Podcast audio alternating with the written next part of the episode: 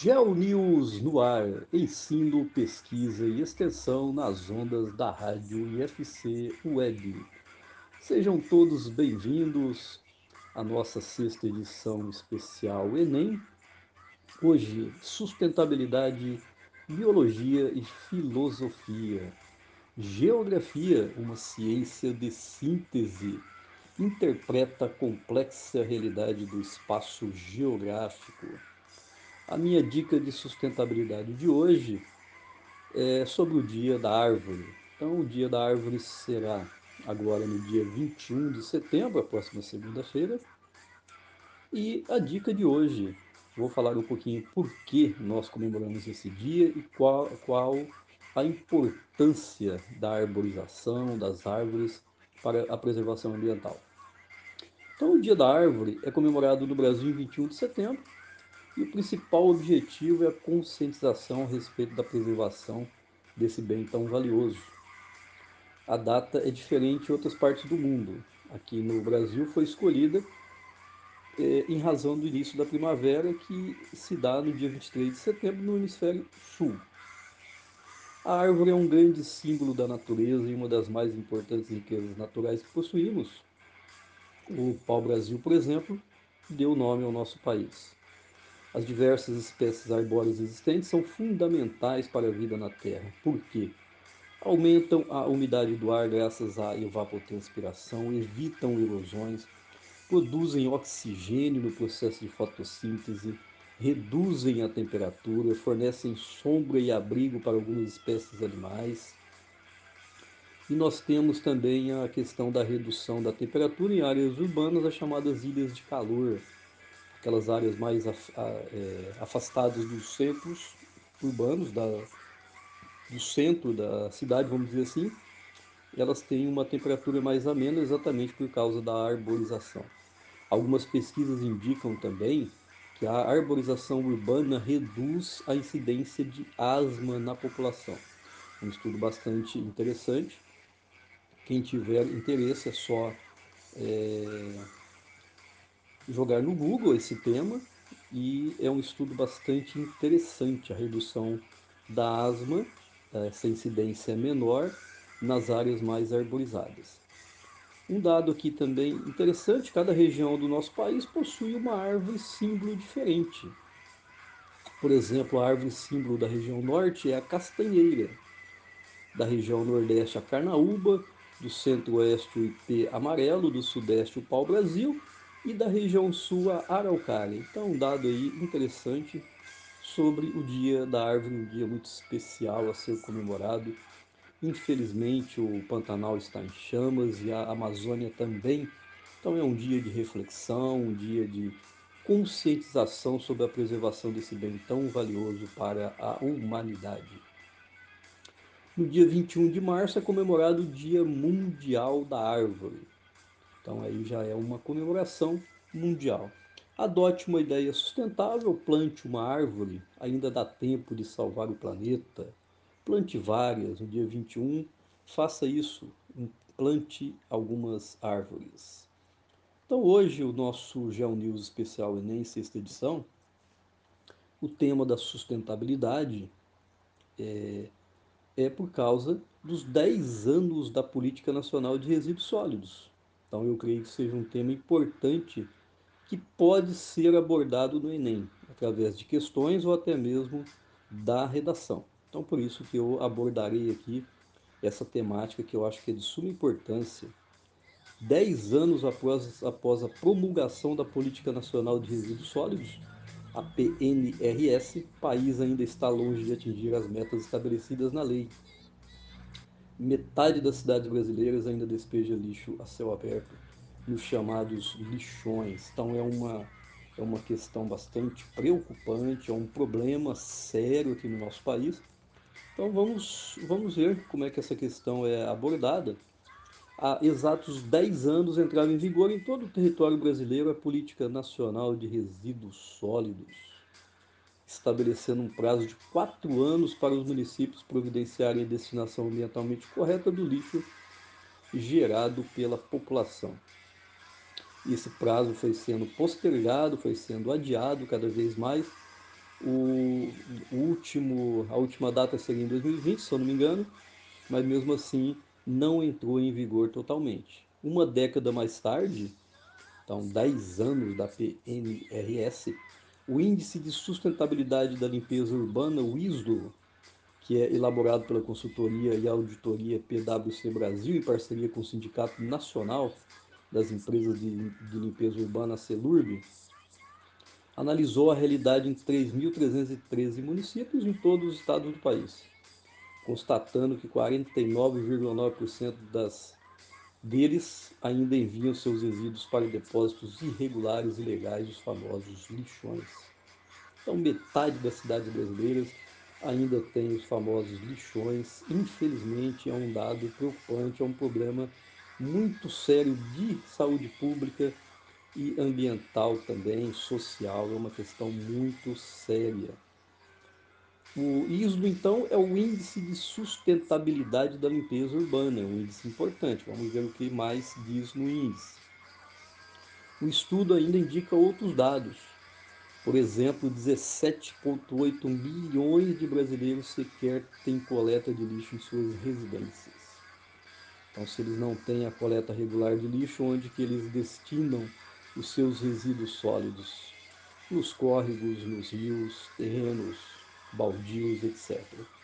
E aí fica difícil essa conscientização, fica muito difícil esse trabalho de educação ambiental, que é muita gente, 17,8 milhões é uma população significativa que não tem coleta de lixo regular em suas residências. Apenas 3,8% dos resíduos são reciclados, é um dado muito baixo, 3,8% apenas. Somente 41,5% das prefeituras adotaram algum, alguns, algum sistema de custeio individualizado, seja por taxa ou tarifa, para remunerar o serviço de manejo de resíduos sólidos. Aquelas taxas específicas para a reciclagem, para a coleta seletiva e a reciclagem. Então, aí 41,5% das prefeituras têm essas taxas ainda. É um dado muito baixo também. O que preocupa bastante ali também é o índice de reciclagem, 3,8% apenas. Mas nós temos diferenças territoriais, regionais com relação ao ISDO, a esse índice. O ISDO 2020 mostra que a região sul do Brasil permanece muito acima das demais em quatro das dimensões analisadas. Vamos ver quais delas são daqui a pouco. Na região sul, mais de 3 quartos dos municípios analisados possuem algum tipo de cobrança para custear o serviço de manejo de resíduos sólidos. Aquela taxa que foi é, falada agora há pouco, analisada, que é para custear a coleta não é seletiva e a reciclagem. O percentual de reciclagem é o dobro da média nacional. Então, na região sul, em torno de 7,6% e mais de 85% do lixo é enviado para o destino correto. Então, a região sul se destaca. Entre os estados da região, Santa Catarina é o que obteve a maior pontuação, um destaque para o desempenho das cidades de Blumenau e Joinville, que estão entre as 10 melhores do Brasil, acima de, 2 mil, de 250 mil habitantes. Então, aí Blumenau e Joinville, que estão bastante próximos aqui de Brusque, estão entre as 10 cidades que se destacam é, entre as que têm a população de mais de 250 mil habitantes. Então, o índice. No Brasil, nós temos 50,1% destinação correta dos resíduos sólidos e a porcentagem de reciclagem 3,85%. Agora, por região, na região norte, essa destinação correta abrange apenas 13,96%. Então, isso significa que a maior parte dos resíduos sólidos vai para os lixões a céu aberto. E a reciclagem é uma porcentagem muito baixa, 1,12%. No Nordeste, é 14,51%, destinação correta, 0,41% de reciclagem, índice muito baixo, é o menor das regiões brasileiras. O Centro-Oeste destina apenas 20,3% de forma correta e 2,01% de reciclagem. O Sudeste, 58,79% de destinação correta e a reciclagem 4,03% se aproxima da média nacional. E o sul do Brasil, como eu já, já informei, a destinação correta 86,04%, um dado muito interessante, e a reciclagem 7,66%, é praticamente o dobro da média nacional aqui na região sul do Brasil, então a reciclagem de uma forma significativa, mesmo assim os dados ainda são baixos, 7,66%, ainda precisa melhorar bastante, mas em comparação com o restante do Brasil já são índices significativos. Então as regiões norte e o nordeste do Brasil ainda estão muito distantes dessa realidade, ostentando o nível de cobertura média de coleta mais baixo do país e o índice de destinação correto inferior a 15% ou seja, quase todo o lixo coletado nas duas regiões ainda vai para os lixões a céu aberto, infelizmente. Já o Sudeste e o Centro-Oeste, apesar de terem melhorado seus índices com respeito à cobertura média de coleta, ainda precisam melhorar bastante. O Sudeste, como eu já indiquei, é, está muito próximo da média nacional nas duas dimensões, enquanto o Centro-Oeste é, está mais próximo das realidades do norte e do nordeste do que da realidade sul do Brasil. Por exemplo, então nós temos aqui o ISLO, então, é o índice, ele analisa por município também. Então, quais são os municípios que mais se destacam? Santos tem um ISLO de 0,743, quanto mais próximo de um melhor, isso foi em 2019. Para 2020, avançou para, para 0,753. Depois tem Niterói, no Rio de Janeiro, manteve o índice.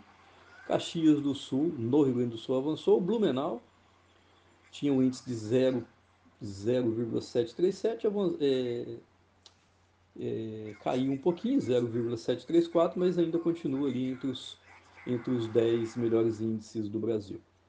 Depois o Rio de Janeiro, Porto Alegre, Londrina, que teve um avanço, era 0,715 em 2019, avançou para 0,729. Santo André, Sudeste, São Paulo, Estado de São Paulo, Campinas e Joinville ali, que avançou bastante. Tinha um índice de 0,684, avançou para, para 0,722. Então, um avanço aí significativo.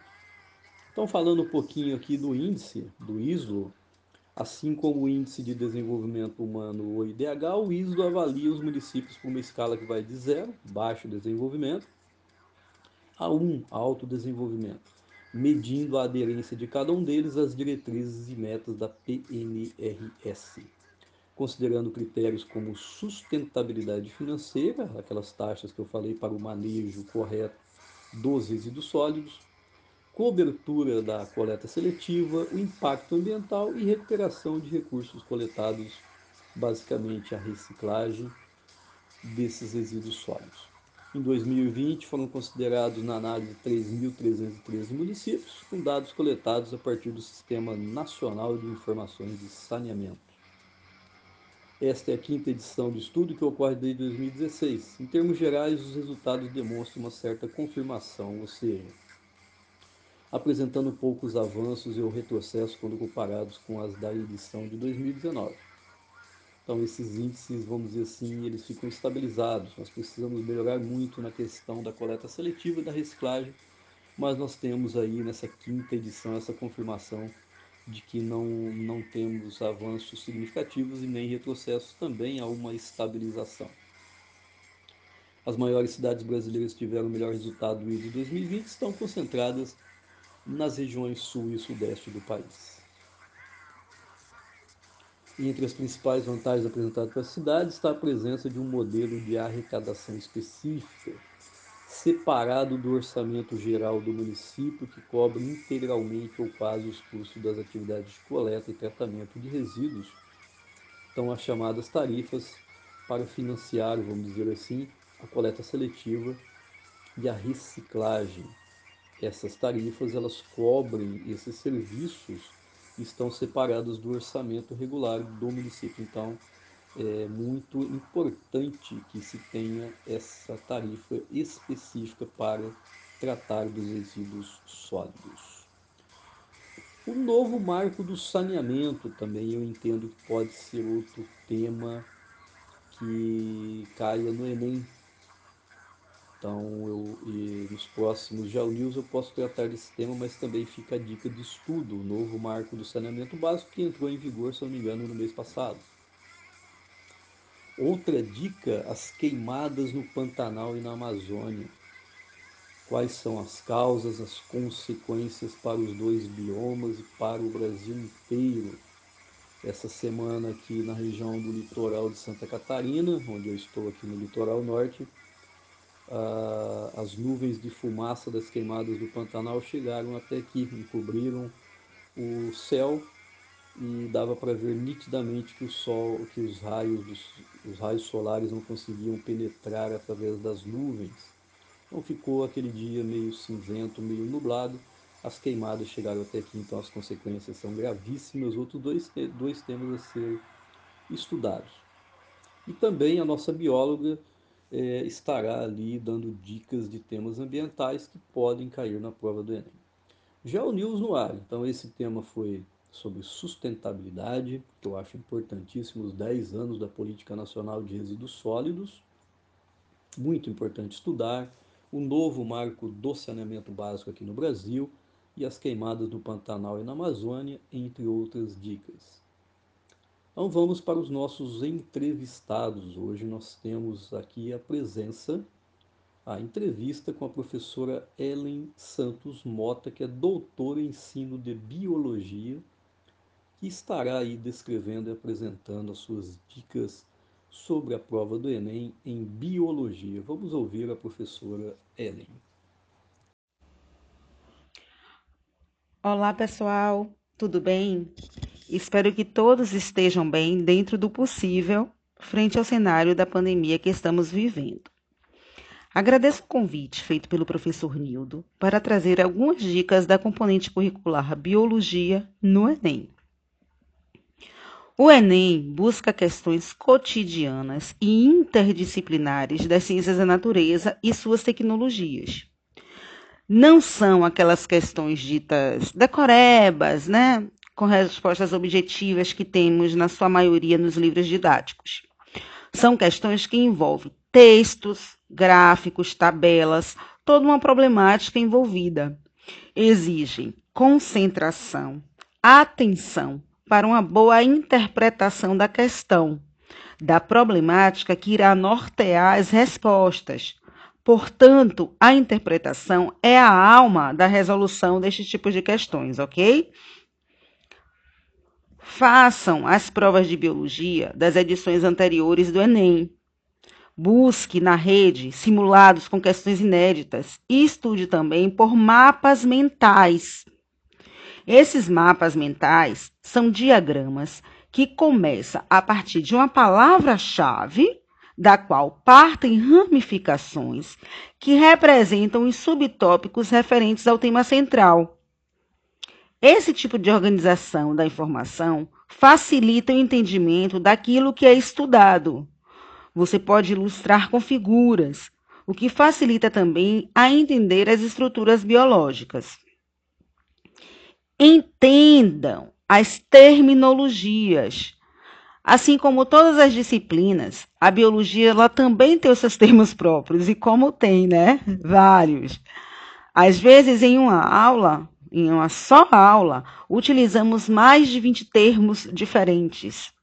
Sendo assim, é muito importante estar familiarizado com essas palavras para otimizar a sua rotina de estudos. Para auxiliar a compreensão das terminologias, construa, sabe o que? Glossários, com as terminologias e palavras-chave. Separe um caderno, um bloco, né? De notas, e sempre que se deparar com conceitos desconhecidos na biologia, anote-os e escreva seus respectivos significados. Ok? Então, gente, vamos lá. Quais temas da biologia caem no Enem? Vários, né? Mas aqui eu retirei alguns principais, mesmo porque temos pouco tempo, né?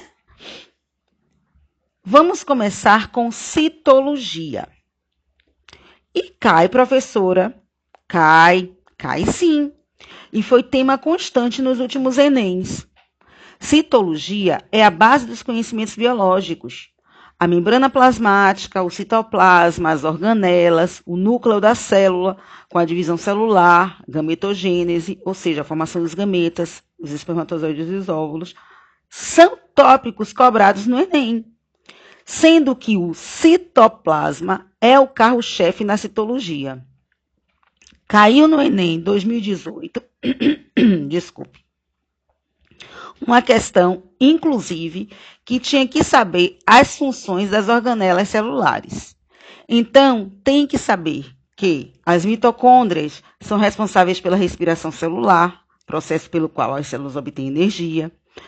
Os ribossomos são organelas que produzem proteínas, que o retículo endoplasmático granular ou rugoso, por ter ribossomos aderidos a ele, produz proteínas para secreção e para a membrana. Já o retículo granular ou liso, liso justamente por não ter ribossomos a ele, é o que o professor Oda diz que é a organela dos três L's. Isso mesmo. L de limpeza, pois realiza desintoxicação celular. L de leve traz substâncias nas células. E L de lipídios, pois produz lipídios. O complexo golgiense, que é chamado empacotador das células, tem a função de empacotar e secretar substâncias e também origina uma estrutura chamada acrosoma, que é uma vesícula presente no espermatozoide e que auxilia a penetração nos óvulos.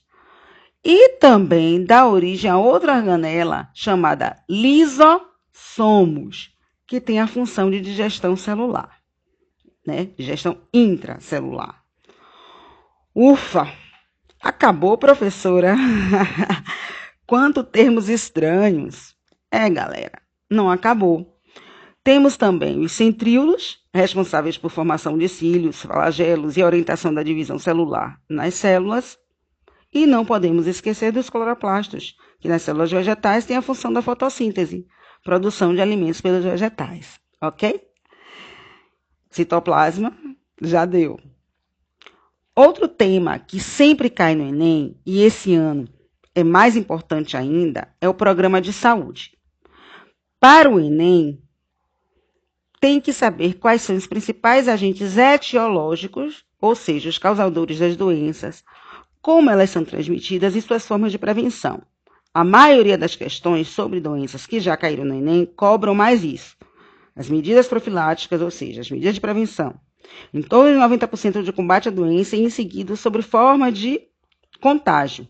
Como é que a pessoa adquire a, do, a doença? Então, portanto, se liguem nesta dica ao estudar, focar as medidas profiláticas e formas de contágio. Dificilmente vai perguntar sintomas, tá? O Enem não, não é chegado a isso. Professora, estamos no meio dessa pandemia. Será possível que caia coronavírus no Enem? Não sabemos, mas é possível. Claro que é possível. O bom é que sabemos bastante já, né? Somos bombardeados todos os dias por informações sobre o coronavírus. E temos também que ter é, cuidado, né? Com a seleção e com as fontes das nossas informações. O, corona, o novo coronavírus é um vírus de RNA replicante, que tem transmissão pelo ar através de gotículas de saliva e aerossóis espirro, tosse, catarro, contato com objetos ou superfícies contaminadas, seguido de contato né, com a boca, nariz ou olhos. E temos toda essa questão hoje de dessa saga da tentativa de produção das vacinas por pesquisadores e centros de pesquisa no mundo todo. Tá? Então, assim, é uma questão que pode dar uma questão com grande contextualização, contextualização com todas as outras áreas de conhecimento. Então, é bom ficar ligado, ok? Gente, o que, que acontece? As doenças que costumam aparecer muito no Enem são as viroses transmitidas por artrópodes, como a dengue, a febre chikungunya, a febre amarela e zika, todas transmitidas pelo mosquito do gênero Aedes. A febre amarela apresenta dois ciclos: a silvestre, transmitida pelos mosquitos hemagogos, e a urbana, transmitida pelo Aedes aegypti. Dengue e zika pelo Aedes aegypti. E chikungunya pelos mosquitos Aedes, Aedes aegypti e Aedes albopictus. É bom ressaltar que o Aedes aegypti, além da dengue, transmite o vírus da febre amarela, a febre chikungunya e da zika. Muita atenção! Os vírus dessas doenças são diferentes, mas o mesmo vetor, no caso do mosquito, ok? Outra doença queridinha do Enem é a AIDS, a síndrome da imunodeficiência adquirida. Ela é causada pelo vírus, né, HIV. Ele pode ser transmitido durante a relação sexual sem uso de preservativo e pela troca de fluidos corporais. O contágio também pode acontecer durante a gravidez, no parto, em transfusões sanguíneas, transplantes de órgãos, pela amamentação e por compartilhamento de agulhas é, contaminadas. O sarampo também é uma aposta para o Enem, por conta de que a doença que já estava erradicada no Brasil, né, já estava erradicada no Brasil, voltou a ser motivo de preocupação entre autoridades sanitárias e profissionais de saúde no país. Recentes surtos de sarampo, por exemplo, demonstram como doenças controladas ou mesmo erradicadas correm o risco de voltar e até provocar epidemias. A queda de alguns pontos percentuais na taxa de imunização já pode levar a um aumento exponencial do número de casos da doença. Por isso, a importância das campanhas de vacinação para que não haja um retorno de doenças já eliminadas ou controladas. Justamente por isso é que elas têm uma maior chance de aparecerem, de aparecerem tanto no Enem como nos outros vestibulares. Gente, agora vou falar do tema da biologia que mais caiu no Enem até hoje, tá bom? São os problemas ambientais. Este tema, esta temática, está em primeiro lugar. É o carro-chefe do Enem. Duas, três questões são garantidas trazerem como contexto os problemas ambientais. Vejam só, acidentes com petróleos, queimadas, efeito estufa, bioacumulação, já caíram na prova, já caíram em edições anteriores do Enem. Os problemas ambientais são muito cobrados no Enem. Tá? Então, atenção. Os acidentes com petróleo, na, é, com petróleo têm um grande impacto né, na água. O petróleo fica na superfície impedindo a luz solar de penetrar né, no, no, caso na água, e isso influencia na fotossíntese dos fitoplânctons, que são a base da cadeia alimentar oceânica. Com isso, falta alimento na cadeia alimentar e temos muitas mortes de animais marinhos. Há impedimento das trocas gasosas. São muitos os problemas. As aves que se alimentam de animais marinhos ficam intoxicadas, ficam com as asas impregnadas de óleo não conseguem voar, morrem também. Percebam que é um impacto ambiental grande. Altera também o equilíbrio térmico, a regulação térmica de mamíferos marinhos e que pode levar muitos dos animais à morte. O espalhamento do óleo atinge os manguezais. Lembre-se que boa parte da vida marinha se reproduzem nos manguezais. É o chamado berçário marinho, área de grande importância ambiental. É bom relembrar que recentemente, em 2019, um enorme desastre ambiental foi acometido, né? É, o litoral nordestino. Um derramamento de óleo iniciado no litoral do Nordeste, ainda de origem desconhecida, onde aproximadamente 5,3 mil toneladas de resíduos foram recolhidas. Não foi pouca coisa, né, gente? Não foi.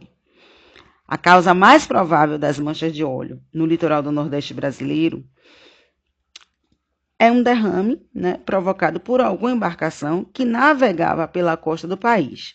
Falam até de ter sido embarcação grega e o óleo ser de origem venezuelana, mas as autoridades ambientais, a Marinha e a Polícia Federal não confirmam e a investigação até hoje segue em sigilo. O dano chegou a nove estados do Nordeste e dois do Sudeste, Rio de Janeiro e Espírito Santo. O número de municípios atingidos foi superior a 130. É, não é pouca coisa. Percebam que são problemáticas deste tipo que o candidato irá se deparar.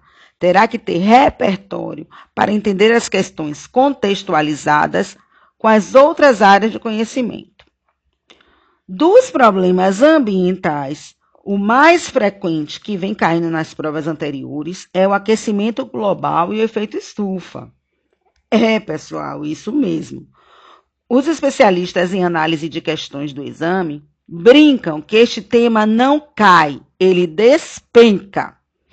Essa figurinha é carimbada e temos que estudar bastante, ler muito sobre a temática para garantir essas questões. Ano passado, e esse ano tivemos os piores incêndios na Califórnia, nos Estados Unidos. Mansões de magnatas e de pessoas comuns foram devastadas pelas chamas. Fenômenos causados pelas mudanças climáticas.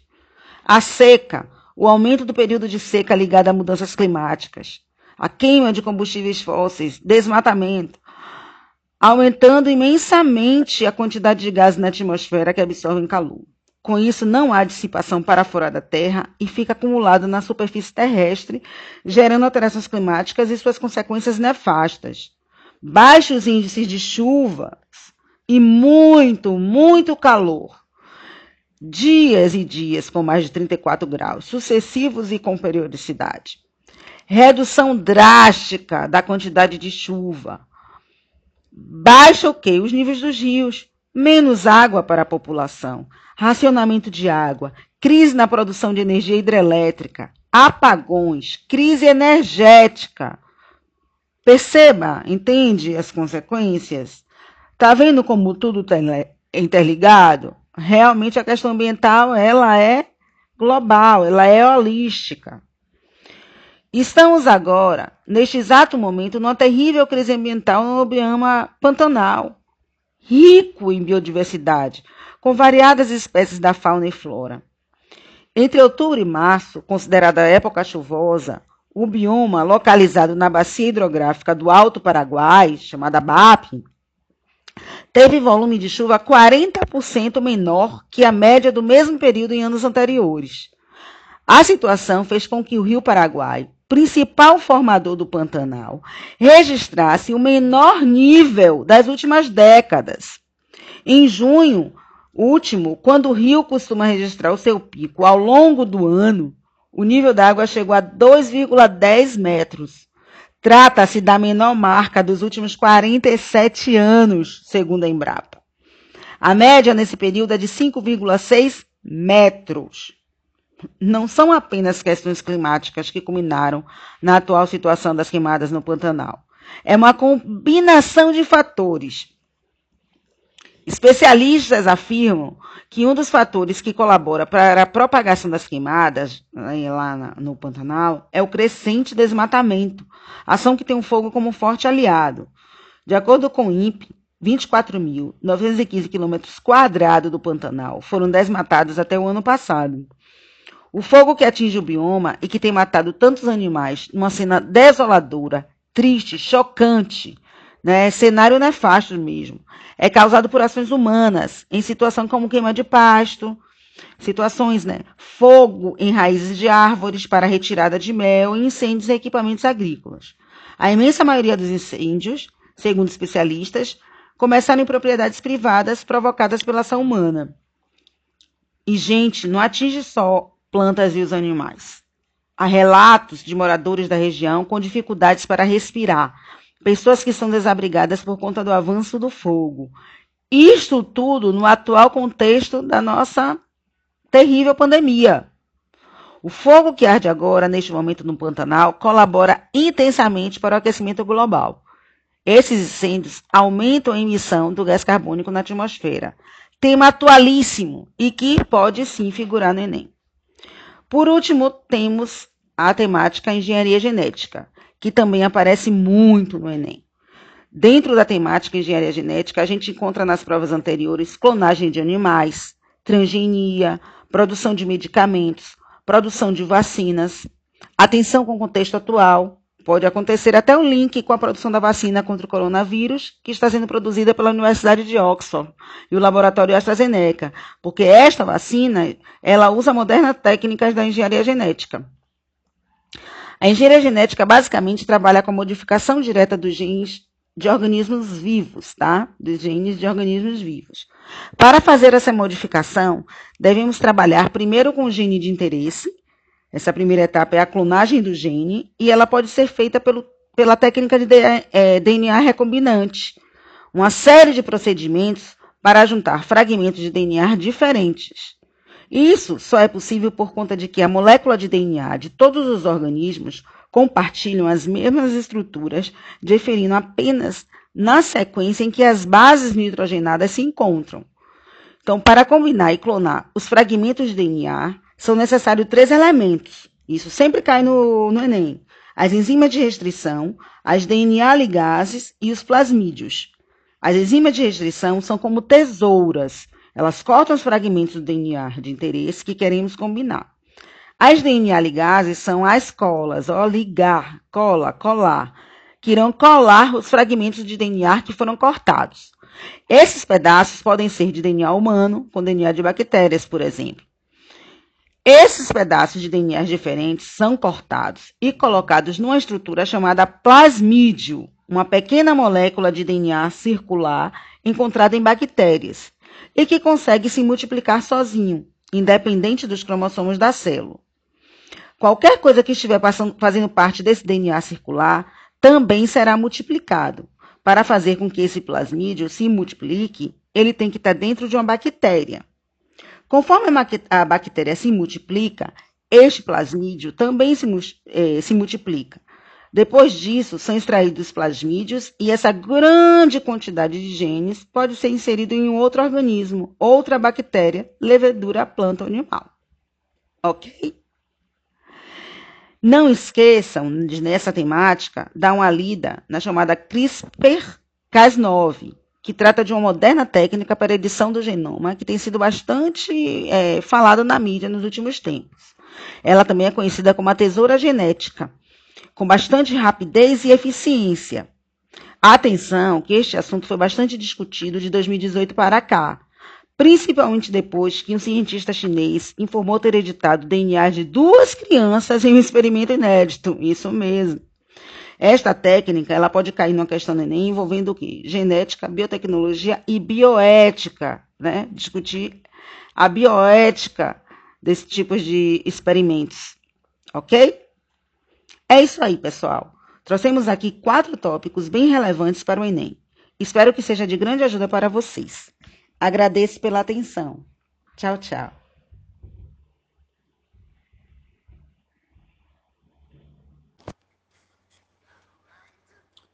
Então, essa foi a nossa entrevistada, a professora Ellen, que é doutora em ensino de biologia, que é, participou aí com dicas importantes sobre a prova do Enem em, em biologia as dicas, os temas, a questão ambiental sempre presente, reforçando as questões sobre a sustentabilidade que eu já apresentei no início do programa. Já o News no ar. Vamos agora para o nosso convidado especial, o professor Sérgio Fernando Maciel Correia. O Sérgio ele é professor do Instituto Federal Catarinense, lá do campus Videira, Fica aqui o nosso agradecimento de toda a equipe da Rádio IFC Web é, para o professor que aceitou essa participação e ele irá aí descrever um pouquinho, apresentar a temática de filosofia no Enem. Vamos ouvir então o professor e as suas dicas para a prova do Enem. Caros ouvintes da Rádio IFC Brusque, aqui quem vos fala é o professor Sérgio Fernando Maciel Correia, professor de Filosofia do Instituto Federal Catarinense, campus de Videira. A convite do professor Nildo, a quem agradeço de antemão a oportunidade de falar com vocês, venho tratar com vocês da presença da filosofia em provas do Enem. Então, ah, de antemão, já agradeço ao professor pela oportunidade de é, tratar com alunos, estudantes, professores, técnicos administrativos, comunidade em geral do IFC Brusque. Então, vamos direto ao ponto, né? É, são, é, é, é interessante a gente ver como a filosofia é posta em, em provas do Enem ao longo do tempo, né? Então, em geral, o que se percebe na, na, da presença da filosofia em ciências humanas e, tec, e suas tecnologias é que é uma disciplina que é cobrada, ela é cobrada do ponto de vista histórico. Então a gente vai encontrar questões que foram elaboradas a partir do conteúdo dos pré-socráticos e, portanto, há 2.600 anos, 2.700 anos para trás de nós, até filosofia contemporânea, né, como questões que cobram sobre Michel Foucault. Então, a primeira, a primeira dica é: a filosofia no Enem geralmente é cobrada a partir do ponto de vista histórico. Uma segunda dica é que as questões de filosofia elas são retiradas, em regra, do texto do, dos próprios filósofos. Ou seja, a, o Enem quer que nós leiamos os clássicos, ou seja, aquilo que os filósofos eles mesmos escreveram.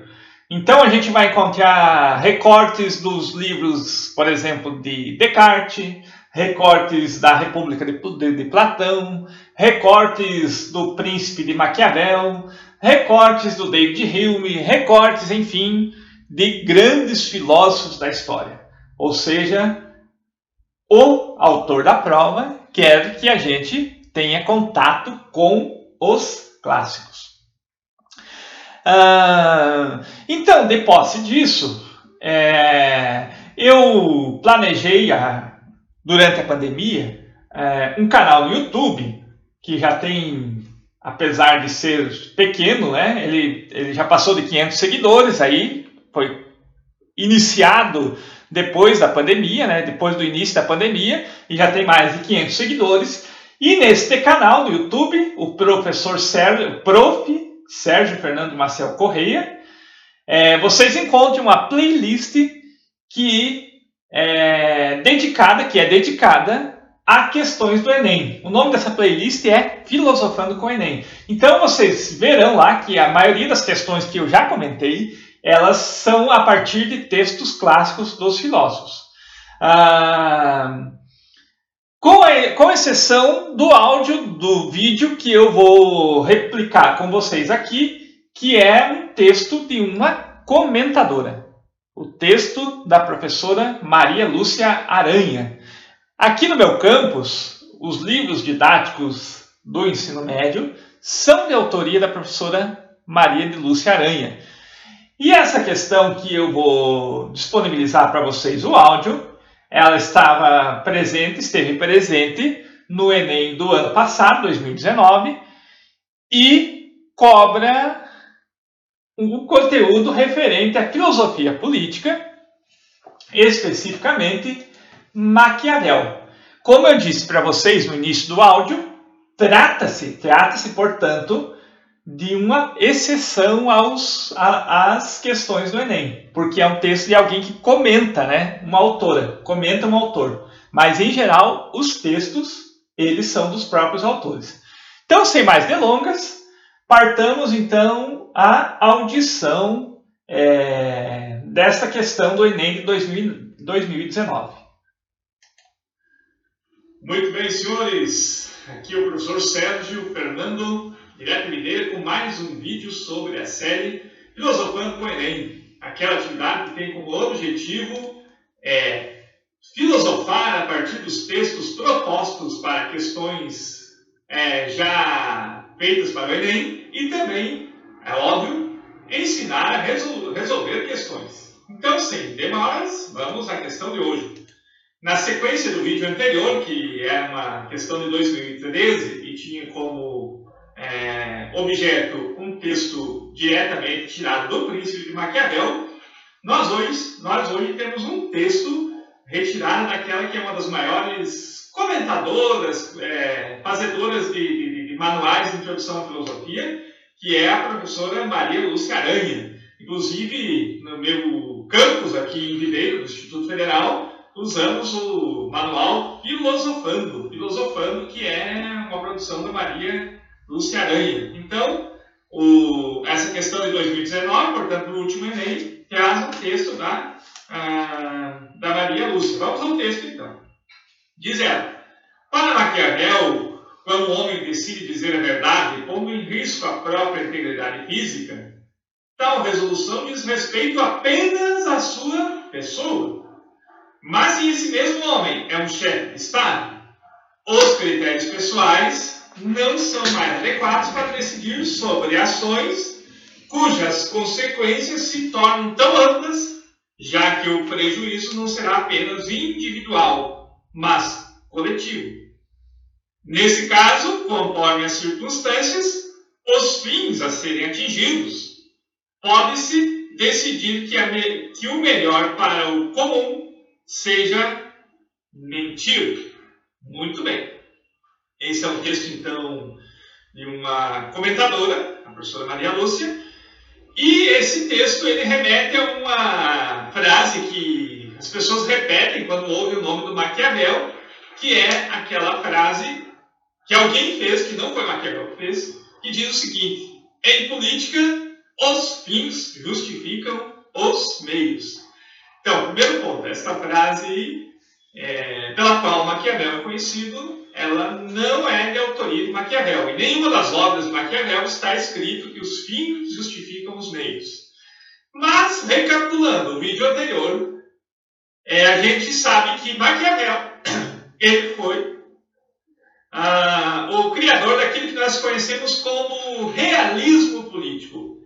Resumindo, retomando do vídeo anterior, realismo político é aquela ideia em que em política você não tem que ter preocupações.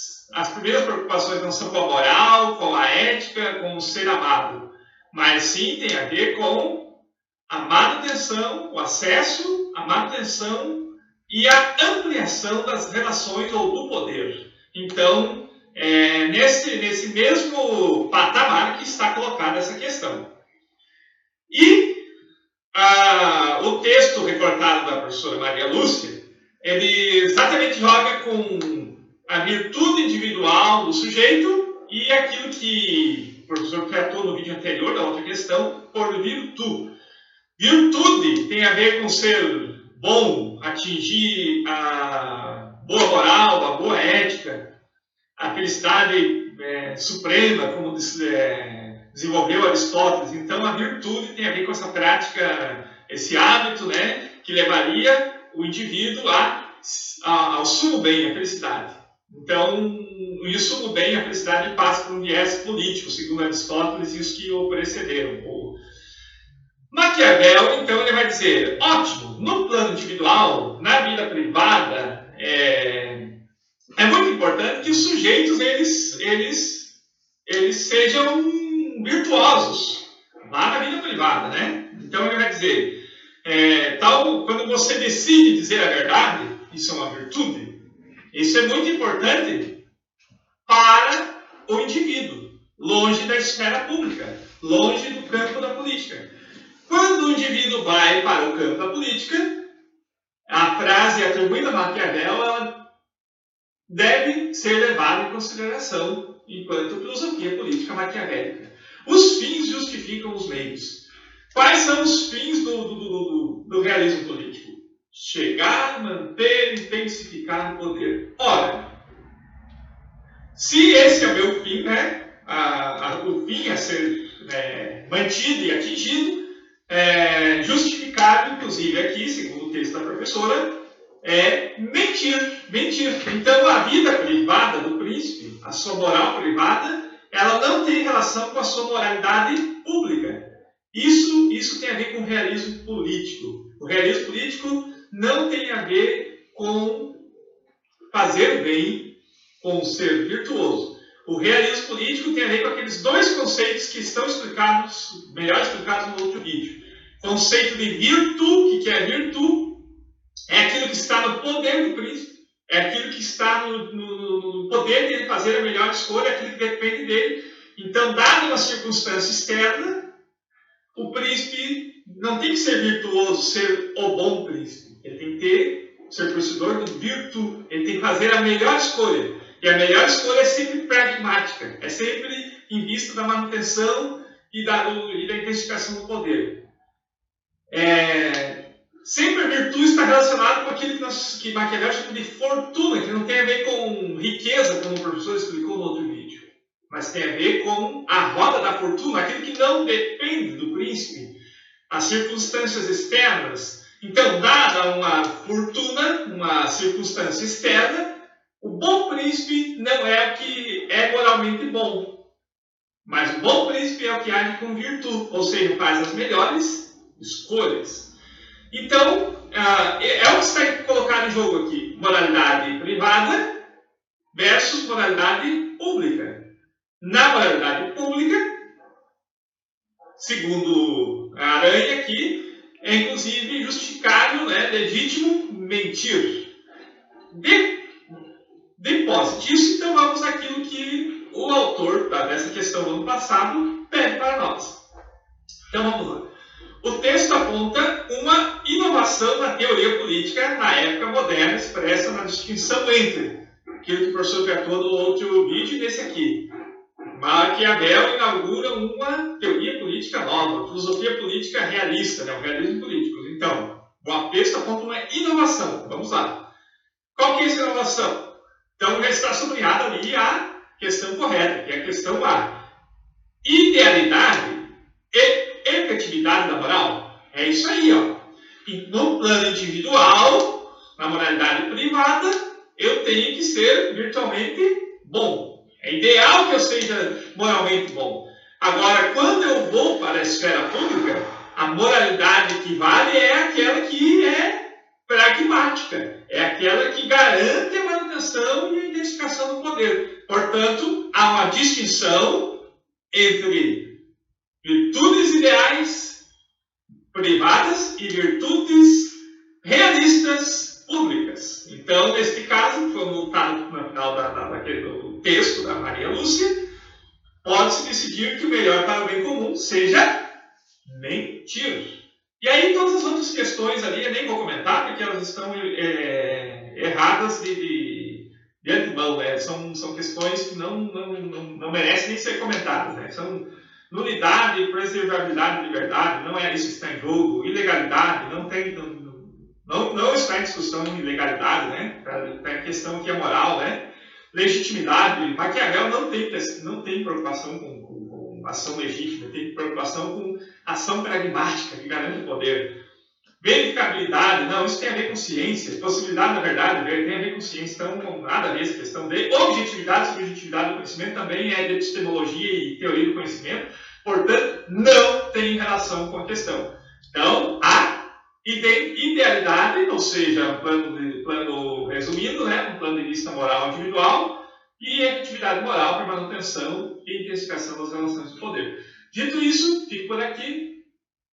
É, deem like, comentem, uh, passem sugestões, mandem questões do Enem, ou questões de vestibular, ou questões de, de, de, concurso que, são, que sejam de filosofia, que estarei aqui comentando com vocês. Abraço, até a próxima, daqui a pouco volto. Muito bem, meus queridos ouvintes, agradeço a oportunidade mais uma vez. Não deixem de tirar sua dúvida, procurar seu professor e, claro, se quiserem aprender um pouquinho mais e filosofar um pouquinho, venham para o canal do professor Sérgio, né? O Filosofando com o Enem, essa playlist que se dedica a questões do Enem. É claro que, como eu disse no, no áudio do, do, do vídeo, vocês podem mandar questões de vestibulares nos comentários ali, que eu também é, faço considerações com o maior prazer. Abraço, até a próxima, meus queridos.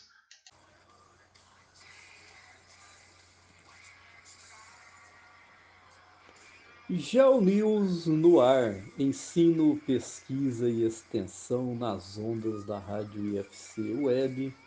Essa foi nossa sexta edição. Mais uma vez o Instituto Federal Catarinense IFC principalmente o Campus Brusque, contribuindo com a comunidade, auxiliando os estudantes que farão a prova do Enem. Nossa sétima edição já está sendo preparada para o mês de outubro. Isso mesmo, eu tinha dito na última edição que essa seria a última, mas nós tivemos uma grande repercussão e uma audiência significativa. Muitos estudantes estão gostando e a nossa contribuição tem sido muito valiosa. Então, nós vamos programar pelo menos mais duas edições para auxiliar os estudantes de todo o Brasil. Fica aqui o nosso agradecimento pela audiência e pela repercussão positiva que o News está tendo e a rádio web IFC também está tendo um alcance significativo com seus programas. Nos acompanhe nas redes sociais. Lembrando mais uma vez que todas essas edições irão ao ar nas semanas que antecedem o Exame Nacional do Ensino Médio. Fiquem atentos nas nossas redes sociais. Então, Geo News no ar, mais uma vez agradecemos pela audiência e nós já estamos preparando carinhosamente a nossa próxima edição. Geo News no ar, ensino, pesquisa e extensão nas ondas da Rádio IFC Web. Obrigado pela audiência e até breve.